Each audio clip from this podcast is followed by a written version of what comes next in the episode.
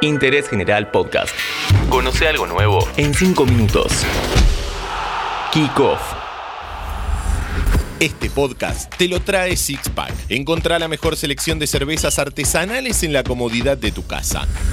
Pedí en sixpack.com.ar. Llegan frías, en serio.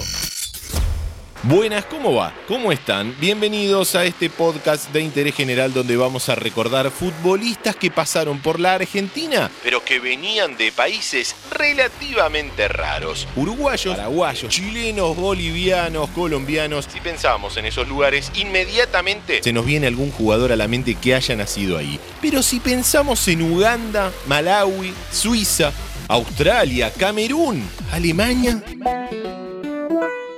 porque esto es África. Sin dudas que África es el continente que más futbolistas envió a nuestro país y tal vez sean los que más logros obtuvieron. El representante más emblemático de allí es el camerunés Alphonse Chami, quien entre 1995 y 1997 jugó 50 partidos en Boca y convirtió 11 goles, entre ellos uno a River en el Monumental para una victoria Geneise por 4 a 2.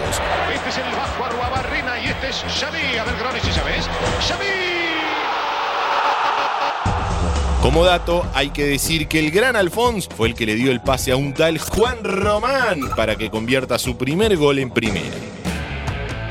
Vamos a ir y venir en el tiempo y nos vamos a los inicios del siglo XX para encontrar a un australiano en el soccer criollo de aquellos años. Andrés Arturo Mack nació en Canberra en 1876, jugó en Lobos, el glorioso alumni, y hasta se dio el lujo de disputar un partido con nuestra selección.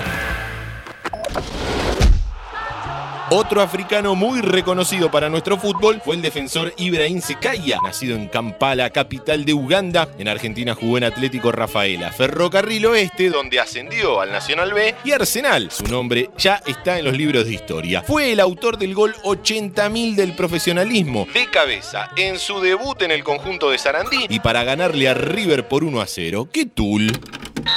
Preocupación para River. Vendrá el centro de Javier Morales.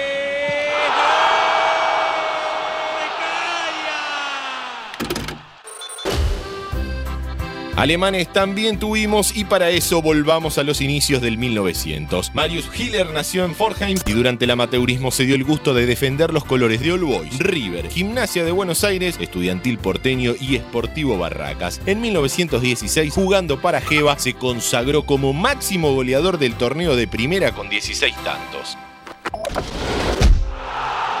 San Lorenzo también está tildado entre los clubes que tuvieron a jugadores de nacionalidades exóticas. No hace muchos años, Félix Orode, nacido en Lagos, ciudad costera de Nigeria, jugó un solo partido en la primera del ciclón, pero inolvidable. El 21 de noviembre de 2009 reemplazó al Burrito Rivero y a los 44 del segundo tiempo asistió al Chaco Torre para que este ponga el 2 a 0 en el clásico con Huracán, disputado en Parque Patricios.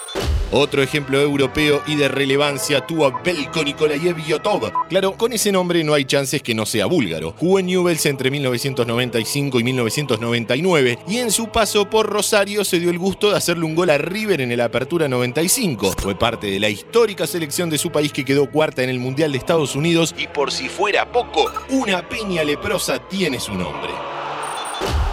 Para cerrar estas historias, dos casos más que provienen de África. Ernest Madwali, nacido en Malawi, jugó en Newell's cuatro partidos en la época que Eduardo López era el presi leproso y pasaban cosas muy raras en el club. Un día, el amigo Ernesto viajó para jugar con su selección y no volvió más. Dicen en Rosario que al que querían era al hermano, pero que vino un impostor. David Chavala, arquero de Zambia, jugó un partido en Argentinos Juniors en 1991. Chavala fue el arquero de la selección de su país desde 1983 hasta 1993, cuando perdió la vida en el accidente aéreo que involucró al equipo nacional que estaba viajando a Senegal para jugar por las eliminatorias para el Mundial de Estados Unidos.